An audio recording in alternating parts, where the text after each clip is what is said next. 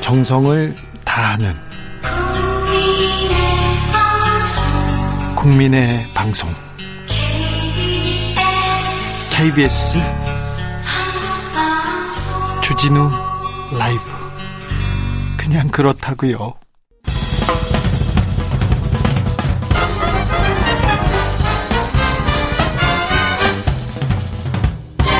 훅 인터뷰 모두를 위한 모두를 향한 모두의 궁금증 훅 인터뷰 이준석 국민의힘 대표가 지난주에 대표 취임 1년을 맞았습니다. 지난 1년 동안 대선을 치렀고요.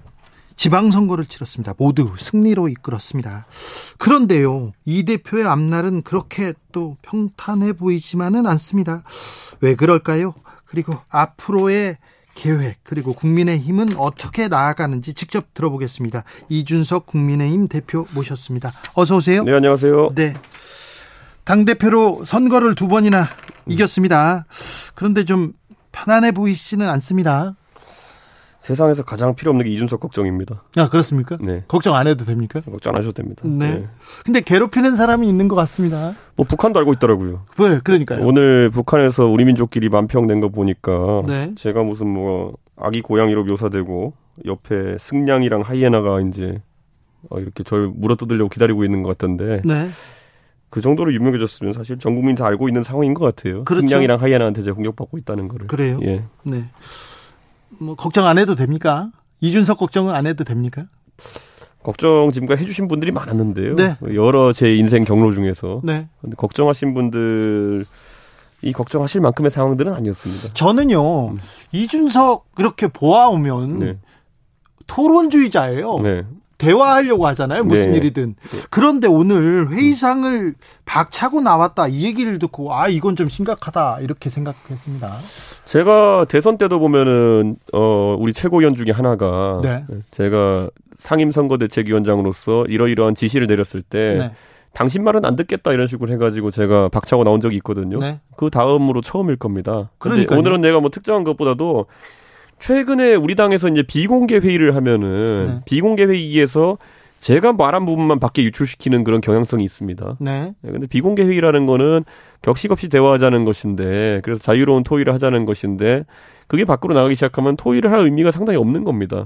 그렇기 때문에 오늘은 그리고 또 황당했던 게 제가 이렇게 하면 회의 안 하겠다 했더니만은 네. 어? 저도 유출을 시켰 제가 유출시켰다고 하는데 네. 이준석 대화를 이준석이 유출했을 리는 없지 않습니까? 그렇, 네. 이준석에게 불리한 대화를 이준석이 유출했다는 거는 어불성설이고 예. 그러다 보니까 제가 뭐 그건 정직하기도 못한 얘기다 그거는 제가 뭘 유출합니까 제 얘기를 제가 왜 유출합니까 저는 할 말 있으면 밖에 나가서 하는 스타일입니다 네, 예. 네. 그렇죠.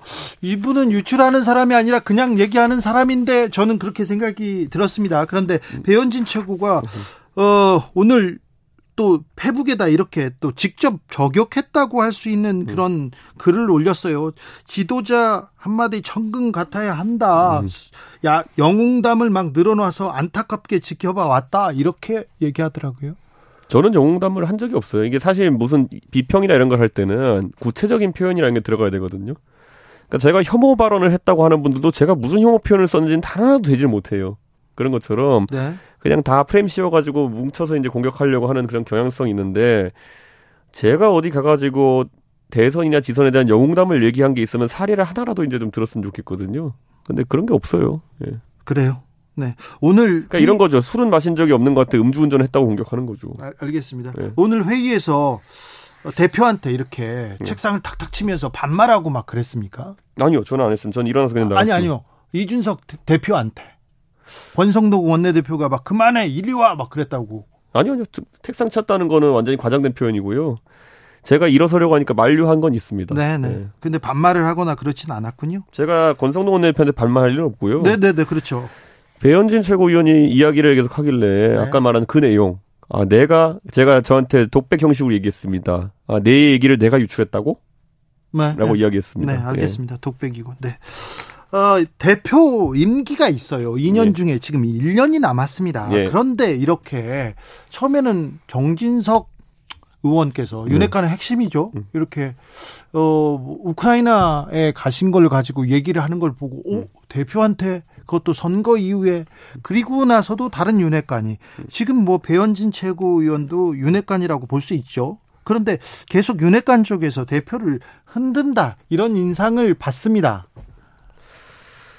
글쎄요. 저는 사실 그러니까 이렇게 봤으면 좋을 것 같아요. 그러니까 원래 어 선거 때 어, 이제 보면은 네. 굉장히 공격하려는 시도가 여러 번 있었죠. 네. 아까 언급했던 사례 비슷 당신 말은 듣지 않겠다고 네네. 시작해가지고 네. 어 그때는 그래도 좀 절박함이 있었던 것 같아요. 선거는 이겨야겠다는. 예, 예. 근데 선거 이기고 나니까 그 절박함마저도 사라진 모양입니다. 네. 그래서 이제 북한마저도 인증할 정도로 사실 이제 공격의 공세를 높이는 것 같은데 네. 저는 글쎄요 그 제가 저는 항상 다른 사람이 뭐라고 했을 때 거기에 반응하는 스타일이거든요. 네. 제가 선제로 누군가를 공격하는 경우는 거의 없습니다. 네. 예, 그런데 지금 상황을 보면은 다들 왜 이렇게 어, 파상 공세를 하려고 하는지 그렇죠. 예. 그렇습니다. 네. 어, 그거, 그건, 아, 아, 이준석은 먼저 공격하는 것보다는 가만히 있지 않지만, 네. 먼저 공격하지는 않는 사람, 거기에는 또 인- 동의합니다. 내일 모레 윤리회가 있어요. 그런데 조금 어색합니다. 당 대표를 윤리위에 해부해서 징계한다. 이거 처음 보는 정치 쪽에선 처음 보는 광경이에요. 저는 윤리라는 게 이렇게 4월 달에 저를 회부하겠다고 결정한 것도 특이했는데 회부한 뒤에도 두 달 가까이 시간을 끌고 예. 지금 와서 이렇게까지 하면 두 달 동안 저한테 많은 내상을 입게 만든 다음에 어떤 판단을 하겠다는 거는 그 자체도 저는 의문입니다. 예. 그리고 아, 사실 이런 윤리위의 그런 진행 과정에 대해 가지고 저는 항상 많은 것들 언론을 통해서 알게 됩니다. 네. 예, 원래 우리 윤리위원회 당원 단계에 보면은 활동 같은 것들을 밖에다 막 알려가면서 하지 말라 돼 있거든요. 그리고 당대표한테 보고해야 되는 거 아닙니까? 보고는 안 해도 되죠. 제가 당사자니까. 네, 네. 그런데 그렇다고 하더라도 제가 적어도 어떤 윤리 개최 일정이나 이런 것들을 지금 언론 기사에 난 것만 보면 6월 2일 날 하겠다고 했다고 돼 있다가 다시 밀었죠. 24일 한다고 했다 돼 있다가 27일 날 한다고 기사 났다가 이제는 22일 날 한다고 저한테 확정 통보를 한 거거든요. 네. 자, 그럼 처음에 날짜를 따져볼게요. 6월 2일은 뭡니까? 6월 1일이 선거인데 개표 방송이 6월 2일 새벽까지 지속됐거든요. 예. 그럼 6월 2일날 윤리하겠다는 거는 선거 결과를 예측이라도 했다는 겁니까? 예를 들어 선거 결과가 안 좋았으면 뭐 저한테 뭐 어떻게 하겠다는 생각이었던 것인지 약간 이해가 가지 않는 부분이 있습니다. 네. 그렇죠. 6월 1일 날짜도 누구도 수긍하기는 어렵네요. 선거에서 뭐 졌으면은 책임 물으려고 그랬나 윤리위에서 네. 예, 이해가지 않습니다. 윤리위에선 또 부적절 정치 행위 하지 말라 이렇게 얘기했다고 합니다. 그것도 마찬가지로 저는 윤리위에 대해 가지고 윤리위원회 익명 관계자가 이야기하기 전에는 절대 얘기한 적이 없습니다. 네. 예. 근데 영- 익명 관계자가 뭐라고 하면 반박은 해야죠 제가. 근데 지난번에 네. 윤리위에서 빨리 사실관계 예. 어, 따져달라, 빨리 결정해달라 얘기하셨죠? 저는 계속 주기차게 그렇게 얘기하고 있습니다. 그렇죠. 예. 이번에 윤리위에 참석합니까? 저는 참석하겠다는 의사를 밝혔습니다. 예, 밝혔죠. 예. 그런데요. 참석합니까? 장소가 어딘지 전 모르고요. 네. 예, 시간만 알기 때문에 만약에 그거를 장소 안 알려주면 전 참석 못하죠. 아, 그래요? 아직 통보를 와라, 가라 그런 얘기도 네. 예, 안 했어요? 받은 바가 없습니다. 그런데 언론 통해서 지금 사실관계를 하나씩 두씩 알고 있고 있다. 음. 아니, 아니 사실관계보다도 네. 그 윤리위에서 일정 잡고 이런 걸 제가 공식 통보보다 언론을 통해서 항상 빨리 하게 돼 있습니다. 예, 아, 알겠습니다. 네. 안철수 의원이 네. 최고위원 자기가 추천할 수 있는 최고위원 몫을 추천하겠다 이렇게 했는데 이분은 이 부분은 또 무, 무슨 문제가 있는 거죠? 그러니까 정당 간의 합당을 하게 되면은 네. 보통 소수 쪽에 해당하는 정당의 최고위원을 한 명씩 받아줍니다. 네. 그게 이제 열린민주당과 더불어민주당의 합당 과정에서도 최강욱 의원이 이제 최고위원으로 합류하게 된 거거든요. 네. 보통 그러니까 의석이 한 세 석 정도 되는 정당이면 하나 정도 배려하는 게 맞습니다. 네. 그런데 이번에 안철수 대표께서 합당 과정에서 특별하게 부탁을 해서 제가 그러면 아 둘까지는 제가 생각해 보겠습니다라고 해서 이제 합의가 된 겁니다. 아, 이- 이준석 대표가 합의해 준 부분입니다. 예, 그런데 거기서 문제는, 자, 보통 그렇게 하는 취지는 국민의당의 당세가 약한 편이니까 그분들이 나중에 합당된 당에서 소외되지 않도록 국민의당 측 인사를 둘을 이제 추천하는 것이 맞는 얘기거든요. 네. 근데 이번에 보면은 국민의당 출신 김윤, 어, 전 서울시당 위원장과 예. 이번에 국민의힘 출신인 정점식 의원을 추천했어요. 정점식 검사 출신. 자, 그래서 제가 이제 국민의당 그 사람들, 저도 아는 사람들 있으니까 물어봤어요. 네. 아니, 이거는 국민의당 사람들이 받아들일 수 있는 거냐. 국민의당의 그런 어떤 지금까지 안철수 대표랑 고생했던 분들이나 국민의당을 위해서 고생했던 분들이 자기 몫으로 두 자리가 있는 건데 하나를 정점식 의원한테 이렇게 준다고 하면은 이게 논의된 거냐 그랬더니 논의된 바가 전혀 없대요. 국민의당에서는요. 예, 국민의당 내에서 는 처음 듣는 얘기다. 예. 그래가지고 어떻게 된 거냐. 그랬더니만은 그 당의 의원들이 현역 의원이 세 분 계시지 않습니까? 예. 버는이, 이태규, 그다음에 최연수. 네. 그런데 기자들이 확인해 본 바로는 그 세 분하고 논의된 바가 전혀 없다 그래요. 아, 그럼 혼자서 얘기한 겁니까? 그러면은 저는 이제 거꾸로 저는 정확한 사정을 모르니까 안철수 전 대표에게 묻는 거죠. 도대체 누구와의 상의를 통해서 어떤 민주적인 절차를 통해 가지고 국민의당 측에서 두 명을 추천하게 된 것이냐. 네. 아직까지 그에 대한 명쾌한 해명은 없습니다. 그렇기 때문에 저는 제가 합당된 당의 대표로서 국민의힘 출신 당원들과 국민의 당 출신 당원들에 대해 가지고 저는 뭐 책임과 의무를 전부 다 계승합니다. 우리 네. 당이 그렇기 때문에 국민의 당 당 출신 그 당원들이 그렇게 의구심을 자아내는 부분에 대해 가지고 저는 계속 안철수 대표 측이 물을 수밖에 없는 거죠. 그래서 저는 이거에 대해 가지고 어떤 분들은 아 이준석이 국민의당 사람들 받기 싫어가지고 그러는 건 아니죠. 저는 오히려 제가 처음부터 얘기했던 게 국민의당 출신의 인사 둘을 제시하면은 그건 대승적으로 둘을 받아들이겠다 이랬어요. 아, 그래요? 예. 국민의당 사람이면 뭐 둘 받아들입니다. 이렇게 얘기를 했는데. 충분히 그 최고위원을 지내실 수 있는 만한 국민의당 출신 둘 저는 찾을 수 있을 거라 봅니다. 네. 아까 의원이 세 분이라고 했는데 의원 세 분 중에 두 분에도 저는 괜찮아요. 누구도 국민의당 사람이면 괜찮은데 왜 국민의 힘 사람은 안 되는 겁니까? 라는 걸 그리고 국민의당 구성원들하고 협의도 안 했고 예. 그러니까 저는 이건 의아한 거죠. 네. 이 윤핵관이라고도 볼 수 있습니다. 정점식 의원 뭐 뭐 대통령하고 검사하고 친구였으니까요. 그런데 이분은 안 되는 겁니까? 그럼 정점식 의원은 국민의힘 당원이었고요. 그렇죠. 한 번도 당적을 변경한 게 없죠. 예. 그러니까 저는 이거야말로 이제 합당의 취지가 헷갈리는 거예요. 저는 국민의힘과 국민의당이 합당을 한 것이지 예. 이준석과 안철수가 합당한 게 아닙니다. 대표님 그냥 받아주면 안 될까요? 그냥 뭐 국민의힘이고 국민의당인지 합당했으니까 그럴 거면 저한테 설명을 해야죠. 어떻게 이 절차가 된 건지를. 아. 그런데 최소한의 설명도 없습니다. 그런 얘기도 없어요? 아니 이렇게 되면 제가 어떻게 되냐면요. 국민의당 출신 우리 당 당원들에게 네. 제가 할 말이 없어집니다. 그냥 아. 국민의당 출신 우리 당 당원들은 여기에 대해서 반발하고 있어요. 당장 아 반발이 있습니까? 당장 어제 권은희 의원이 네. 뭐 언론에 인터뷰하면서 전혀 이런 상의 과정이 없었고 네. 그리고 합리적이지 않다는 이야기를 했고 예예. 그리고 오늘도 보면은 머니투데이 언론에서 이제 인터뷰를 했는데 국민당 측 의원인 것 같아요. 네. 근데 그분도 똑같은 이야기를 했고요. 전혀 듣지 못했다는 얘기는 계속 나오고 있습니다. 그러니까 이렇다면은 제가 어 안철수 전 대표가 그 당의 전 대표였던 건 맞지만은 네. 그렇다고 해서 이거를 어 월권 아니냐라고 지적할 수밖에 없는 거죠. 네. 안철수 의원이 또, 또 뜻을 굽히지 않겠다 얘기 나오는데 왜 이렇게 또 국민의힘 의원을 꼭 최고위원에 임명해야 된다고 보십니까? 그거. 어, 그거라도 설명했으면 좋겠어요. 설명은 없습니까? 설명 없죠. 그러니까 무슨 뭐 이- 이- 해명이 이거거든요. 네. 이제 국민의 당이 해체됐기 때문에 이걸 번복할 길이 없다 이러거든요. 근데 그런데- 자, 그 뒤집어 말하면요. 국민의당이 이제 사실상 통합된 건 5월 2일인가 그래요. 이 명단은 5월 13일인가 만들어진 걸로 알고 있거든요. 네. 그러면 애초에 국민의당이 없어진 상태에서 이 명단이 나온 거기 때문에 네. 명단 만들어질 때는 어떻게 만들어진 거냐. 네. 그러니까 이게 그 출생의 비밀이 풀리지 않은 명단이기 때문에 네. 누가 누구랑 상의해서 이 명단 만들었는지부터 밝히는 게 그럼 우선입니다. 알겠습니다. 네. 하, 정치는 좀 어렵군요. 이런 부분 다 명분이 있어야 되고 의미가 있어야 되고 아무튼 설명을 해야 되는데 설명을 안 하는 게 조금 이해가 안 됩니다. 자, 그런데요. 어, 대선을 승리로 이끈 이준석 네. 바로 혁신으로 가겠다고 해서 먼저 그 민주당보다 패한 민주당보다 먼저 혁신을 치고 나왔습니다. 그래서 민주당 쪽에서는 뭐 무릎 아이고 우리가 늦었다 이런 얘기도 했었는데 혁신 위에 꾸려서 이렇게 굴러가는데 이 부분에 대해서 조금 당내에서 못마땅한 것 같습니다. 그리고 김기현 의원이 주도로 혁신 모임 또 만들었습니다. 민들레 친윤에서도 또 뭘 만든다고 하고요. 왜 이렇게 혁신 그룹이 막 나- 나고 생기는 건가요? 나머지는 공부 모임이고요. 어. 네. 당에서 하는 혁신이라고 하는 거는 당 사무처의 어떤 지원을 받으면서 공적 활동할 수 있는 혁신에 대한 논의를 하는 그런 그룹입니다. 네. 그렇기 때문에 혁신위가 훨씬 더 정통성 있는 것이고 네. 다른 모임과의 경쟁 관계는 아닙니다. 그렇죠. 당 조직이죠. 지금 어. 네. 그렇기 때문에 공식적이죠. 혁신위는 그리고 이번에 지금 혁신이 출범할 때 뭐 막 이런저런 공격이 있지 않았습니까? 뭐 사조직이니 뭐니 그랬는데 네. 지금 와서 본 구성된 명단 보시면 어디가 사조직이라는 건지 참 모르겠습니다. 네. 그러니까 애초에 최고위원 한 분이 한 명씩 추천해가지고 명단을 구성하기로 했는데 거기다 사조직이라는 이름을 붙여버리면은 최고위원들이 대 사조직입니까?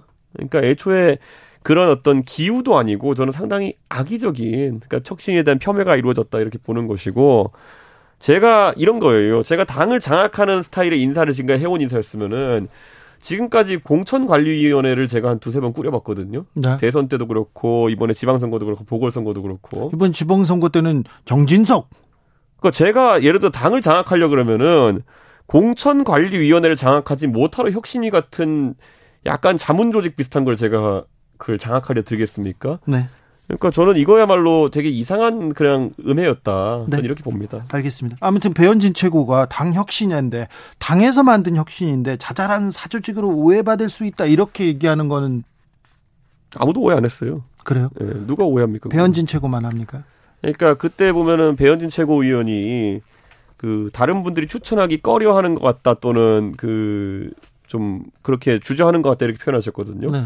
배현진 의원이 그 말씀하셨을 때 나머지 최고위원들은 다 추천을 마친 상태였어요. 그래요? 배현진 최고만 안 했습니까? 뭐 유럽 갔다 오시고 이러면서 약간 정보가 느리셨던 것 같긴 한데 네. 그때 이미 다 구성 완료됐을 때였습니다. 그랬습니까? 네.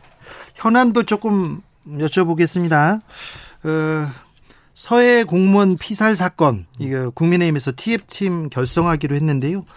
이 부분 어떻게 보시는지요?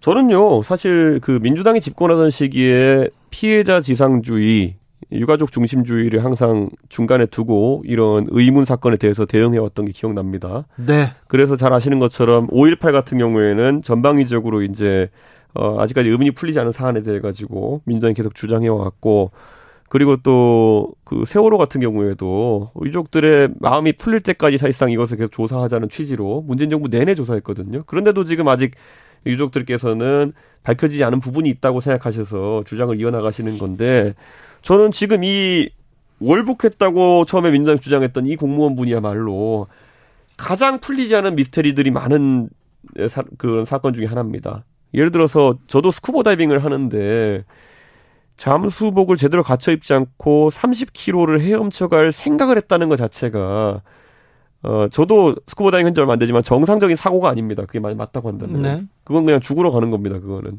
특히 바다 수영이라고 하는 거는 조류에 밀리고 이런 것인데 어떤 장구류 뭐 하다못해 물갈퀴도 없이 그렇게 갔다는 거는 저는 그거는 이해가 안 가는 것이고 이분이 다른 분도 아니고 해수부 공무원이고 바다에 익숙한 분인데 그런 판단했다는 것 자체가 안 믿겼기 때문에 정확한 정황이 뭔지를 파악하는 게 중요한데 다 누락되고 나중에 가가지고 이제 해경과 군의 발표만 믿어라 이런 상황까지 왔던 거거든요. 네. 저는 그래서 이거는 진상 규명을 좀 하는 것도 나쁘지 않다 이렇게 생각합니다. 사실관계를 먼저 파악해보고 네. 그 다음에 이제 정쟁이 이어가도 되죠.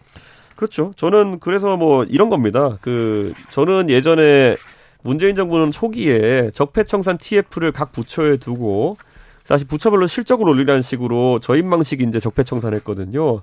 저는 윤석열 정부에서 그렇게 한다 그러면은 저는 제가 반대하겠습니다. 근데 그게 아니라 이런 이슈화 이미 이슈화 되었던 사건들에 대해 가지고 어, 이제 살펴보는 것 아니면은 지난 정부에서 이미 기소가 되었거나 수사가 됐던 사안들에 대해 가지고 그런 수사를 이어나가는 것에 대해 가지고는 큰 문제가 없다고 보는 상황입니다.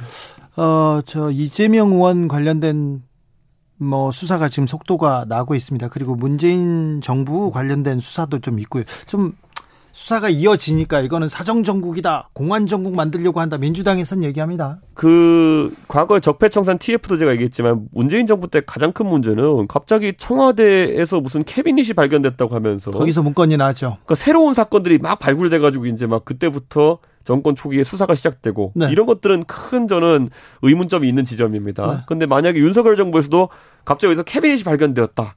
그래서 적폐청산했다 이러면 제가 말릴 겁니다. 그거는 네. 너무나도 좀 인위적이고 자기적인 게 있기 때문에 네. 그런데 지금 상황은 아까 말했던 이재명 의원에 대한 여러 가지 의혹이란 이런 것들은 선거 과정에서 언론 등을 통해 가 제기되었고 우리가 소위 말하는 대장동 사건이라는 큰 줄기 심지어 이재명 의원 측에서는 윤석열 대통령이 몸통이라고 주장하는 사안이기 때문에 저는 이거는 잘잘못을 가려야죠 네. 윤석열 대통령이 몸통이라는데요 그거 안 가리면 어떡합니까 아무튼 뭐 검사가 대통령이 된 데다가 검사 출신이 권력의 요직에 있, 있기 때문에 에, 뭐 수사가 진행만 돼도 약간 좀 그 뭐 정치적인 뭐 어, 의구심을 갖는 건 또 사실이에요. 저는 그래서 그 한동훈 장관도 마찬가지지만 네. 은 윤석열 대통령도 어쨌든 지난 정권에서 이런 수사하는 과정에서 외압 때문에 힘들어했다고 하는 분들 아닙니까? 네. 그렇기 때문에 이번 정부에서는 어쨌든 각자의 위치에서 그런 외압에 해당하는 요소가 없도록 굉장히 조심해야 됩니다. 굉장히 조심해서 네. 실제 어떤 수사 결과가 나온다 하더라도 네. 국민들이 의구심을 갖지 않게 하고 네. 어, 국론 분열이 일어나지 않게 하는 것이 중요하다. 이건 뭐 한동훈 장관도 윤석열 대통령도 너무 잘 알고 계신 부분일 거라 생각합니다. 그러니까요. 좀 그렇게 조심하고 우려가 크다는 것도 알아야 되는데요. 저 서해 공무원 피살 사건에 대해서 문재인 전 대통령 입장 밝혀라 이렇게 권성동 권성동 원내대표는 얘기했는데 같은 입장이십니까? 저는 문재인 대통령께서 뭔가를 지시했다는 어떤 정황이라든지 네. 아니면 뭐 예를 들어 우리가 의심하는 것처럼 은폐 시도가 있었는데 그게 청와대 아주 높은 곳에 지시가 내려왔다는 정황이 있기 전까지는 어 문재인 대통령에 대한 과도한 주장을 할 필요가 없다 네. 이렇게 생각합니다. 근데 권성동 원내대표가 그렇게 주장하는 것은 하도 이제 이 진실 규명에 대해 가지고 어 정치적으로 이제 몰아가다 보니까 네. 우상호 의원도 그렇고 그러다 보니까 좀 메시지가 정치적으로 좀 커지는 그런 경향성이 있는 것이지 네. 저는 수사라든지 이런 것들은 항상 단계를 밟아가야 된다. 네. 지금까지는 왜 그러면 군 내에서도 이런 것에 대한 은폐 기도가 있었는지 이런 것들에 대해서 지위 체- 개선이 정확히 확인되진 않았기 때문에 네. 뭐 청와대 어디와 연관이 있다 이런 보도도 나왔지만 확인해야죠 먼저. 하긴 사실 규명이 먼저인 것 같아요. 국방이나 정보위에서 사실 내용을 좀 파악해보고 그 이후에 얘기를 해도 어쩌면 문재인 대통령께서 이걸 지시했을 수도 있지만은 반대로 이걸 보고받는 입장이었을 수도 있어요. 예. 누군가가 만든 정보에 대해 가지고 대통령도 보고를 받는 입장이었다면은 네, 보고받은 게 잘못은 아니지 않았습니까? 예, 보고받고 어떤 지시를 내려가지고 결과를 바꾸려고 했다든지 이러면은 그건 큰 문제인데 그건 전혀 확인된 게 없습니다. 근데 네. 이제 주장이 앞서 나가면 그것도 정치적 오해받을 수 있기 때문에 그렇죠. 저희도 그건 주의해야 됩니다. 정치권에서는 아무튼 말이 좀 앞서잖아요. 예. 네. 어, 한상혁 방통위원장 전현희 군- 어, 권익위원장 임기 관련해서 논란 어떻게 보십니까?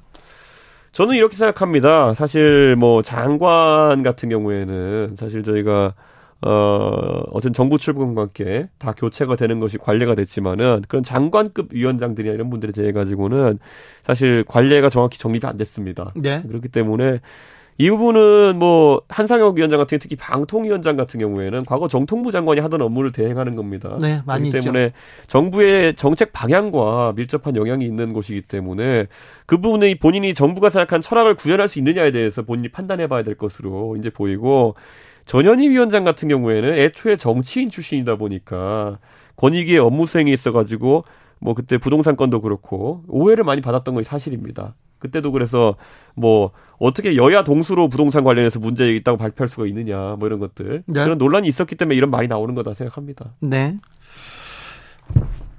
블랙리스트 수사가 있기 때문에 또 이 부분 또 마구 나가라 이렇게 할 수도 없잖아요. 저는 이게 임기도 뭐 있고요. 저는 적어도 제 입에서 뭐 이분 나가야 된다는 말을 할 생각은 추호도 없습니다. 네. 하지만 아까 말했던 것처럼 한사경 위원장도 그렇고 네. 전현 위원장도 그렇고 이분들이 뭐 굉장히 능력 있는 분들이신데 뭐 사실 여기에 생계를 의존해야 되는 상황 이런 건 아닐 거라 봅니다. 다만 이번 정부의 철학에 맞게 본인이 일을 행할 수 있겠느냐. 네. 뭐 권익인 좀 다르겠지만 특히 방통위 같은 경우에는 실제 업무를 하는 게 많거든요. 정부 실책과 연계되어 가지고 네. 그걸 하실 수 있으면은 계속 되는데 만약에 하기 어려운 상황이라 그러면은 그거는 만약에 자리를 보전하신 게 오히려 국민들에게 좀 안 좋은 모습일 수 있다 이렇게 봅니다. 알겠습니다. 아, 김건희 여사 행보는 어떻게 보시는지요? 최근에 계속해서 공개 행보 이어갑니다.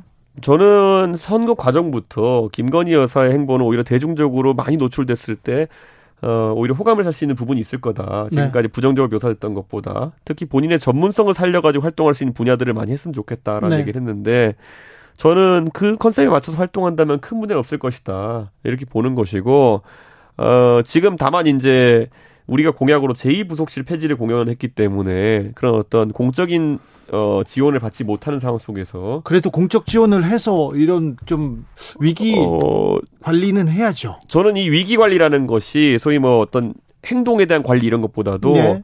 영부인의 동선이라든지 아니면 영부인의 일정 관리라는 것은 사실 경호나 아니면 안보 차원에서 굉장히 중요합니다. 네. 그렇기 때문에 저는 그런 부분은 좀 체계적인 관리가 필요할 수도 있겠다. 근데 그것이 꼭 제2부속실 형태의 과거의 조직일 필요는 없겠다. 이런 생각 정도를 하고 있습니다. 알겠습니다.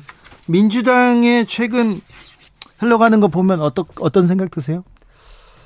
뭐 우상호 의원님께서 참 어려운 역할을 맡으셨습니다. 네. 특히 저는 우리 당도 예전에 비대위에 비대위를 해본 적이 있지만은 네. 비대위에 비대위는 성공하기 어렵습니다. 사실 네. 비대위라는 게 비상한 상황이고 네. 첫 번째 비대위에 소위 많은 것을 투자해서 집어넣어서 만드는 비대위거든요. 네. 근데 그것을 실패 이후에 하는 비대위라고 하는 것은 독이든 성배와도 마찬가지인 것인데 저는 그렇다고 해서 어 우상호 의원이 어 지금 전당대회 준비하는 역할에만 본인의 역할을 그친다고 한다면은 당내 분란을 좀 막아내기 힘들 것이다. 네. 그런 생각을 합니다. 두 달 후 민주당 어떻게 예상하세요? 저는 민주당 대표가 누가 되는지보다도요. 네. 민주당이 이제 합리적 야당으로서 존재할 것이냐 아니면은 제가 과거에 어 지적했던 것처럼 굉장히 트렌디한 180석 정의당 같은 느낌으로 갈 것이냐. 180석 정의당이요? 그러니까 정의당은 진보 정당으로서의 그런 어떤 색채가 강한 곳이고 네. 그런 아젠다 위주의 정당을 가는 곳인데 그 정당에서 노동이나 아니면 인권 이런 문제가 사라지고 어느 순간 젠더라든지 아니면 이런 문제만 남아가지고 네. 정당의 색이 완전 바뀌어버렸어요. 네. 제가 묘사하지만은 노회찬 의원이라든지 아니면 뭐 담병호 의원 옛날에 네. 아니면 권영길 의원 그리고 뭐 강기가 이런 분들이 주도하던 시절의 민주노동당과 지금 뭐 장혜영, 류호정 뭐 이런 분들이 주도하는 어 정의당은 완전히 색깔이 다르거든요. 네. 네. 네, 그렇기 때문에 저는 오히려 보편적인 노동이나 아니면 인권의 가치를 띄우는 정의당이 계속 있었으면 어땠을까 하는 생각 가끔 합니다. 네. 그런데 민주당도 최근에 보면은 이 사실 영토가 넓은 당이에요. 네. 그 범진보적인 아젠다를 다 다룰 수 있는 당인데 최근 보면 뭐 개딸이니 뭐니 이렇게 해가지고 참 편협한 아젠다를 다루는 것 같아가지고 제가 이렇게 말씀드릴게요. 20대 여성에서 민주당이 표를 많이 얻은 것처럼 보이지만요. 과거에 얻었던 것보다 적게 얻었어요. 음, 네. 그러니까 20대 여성, 30대 여성, 20대 남성, 30대 남성 고루 민주당은 지지가 떨어졌습니다. 그런데 상대적으로 20대 여성에서 덜 떨어졌다는 이유 때문에 여기가 우리 핵심이다라고 하는 거는 논리적으로 맞지 않습니다. 네. 오히려 제가 민주당이라 그러면요. 최근에 굉장히 강한 확장세를 보인 40대 화이트 칼라층을 저는 민주당의 주층으로 잡고 거기에 정책을 펼 것 같거든요. 근데 민주당은 20대 여성이 20대 남성보다 적게 표가 떨어졌기 때문에 여기가 우리 주지층이다? 이거는 굉장히 희한한 전략입니다. 네. 그, 그 부분에 대해서는 동의하는 사람 많습니다. 음. 20대, 30대가 민주당을 지지했었죠. 지금 것은. 근데 지금은 아니지 않습니까? 옛날에는 거의 8대 2로 자유한국당은 예전에 막 20대 30대 6% 했던 때도 있어요. 네. 그때 80% 이상 지지를 갖고 있던 민주당이 네. 지금 와서 우리가 여, 20대 여성에서 한 50 몇 퍼센트 갖고 있으니까 여기가 핵심이다라고 하는 거는 네. 바뀐 그 변화값을 모르는 거예요. 네. 거기서 또 떨어졌어요. 20대 여성에서도. 비대위원으로 처음 이준석 대표가 출근할 때 그때 젊은 사람들 막 손가락질 했잖아요. 네, 예. 그랬죠. 지금은 안 그렇죠? 그러니까 그때야 다들 제 역할이 뭔지에 대해서 제한적이고 단기적인 역할이 있을 거라 생각했겠죠. 네. 근데 지금은 이제 10년간 저를 보면서 그게 아니라 파악했을 거니까요. 알겠습니다. 예. 마, 마지막으로 윤석열 대통령이 출, 출근길에서 한마디씩 하는 거 네. 굉장히 뭐 소통한다, 국민들한테 다가갔다 이런 얘기도 하지만 걱정이 되는 건 좀 사실이죠. 저는 걱정보다도 어 이런 게 있습니다. 저도 언론인들과 항상 백브리핑 이런 식으로 소통을 하지만은 네. 질문의 어쨌든 세밀도라고 해야 될까요? 이런 게 높아질수록 준비하는 사람도 긴장도를 가지고 준비합니다. 네. 근데 지금은 보면은 평론에 해당하는 것들을 지- 물어보는 것들이 있어요. 네. 이거에 대해서 어떻게 생각하십니까? 이런 것들보다는 조금 더 고난이도의 질문을 준비했을 때 대통령께서 그거에 대한 긴장감을 좀 느끼면서 더욱더 의미 있는 그런 어떤 어, 국가 정책에 대한 그 홍보나 이런 게 되지 않을까 생각합니다. 네. 내일 모레 윤리위 걱정 안 해도 됩니까? 저는 뭐 별다른 걱정은 안 하고 있습니다. 네, 알겠습니다. 여기까지 들을까요? 예. 이준석 국민의힘 대표였습니다. 감사합니다. 예, 감사합니다. 정치 피로, 사건 사고로 인한 피로, 고달픈 일상에서 오는 피로. 오늘 시사하셨습니까? 경험해 보세요. 들은 날과 안 들은 날의 차이. 여러분의 피로를 날려줄 저녁 한 끼 시사. 추진우 라이브.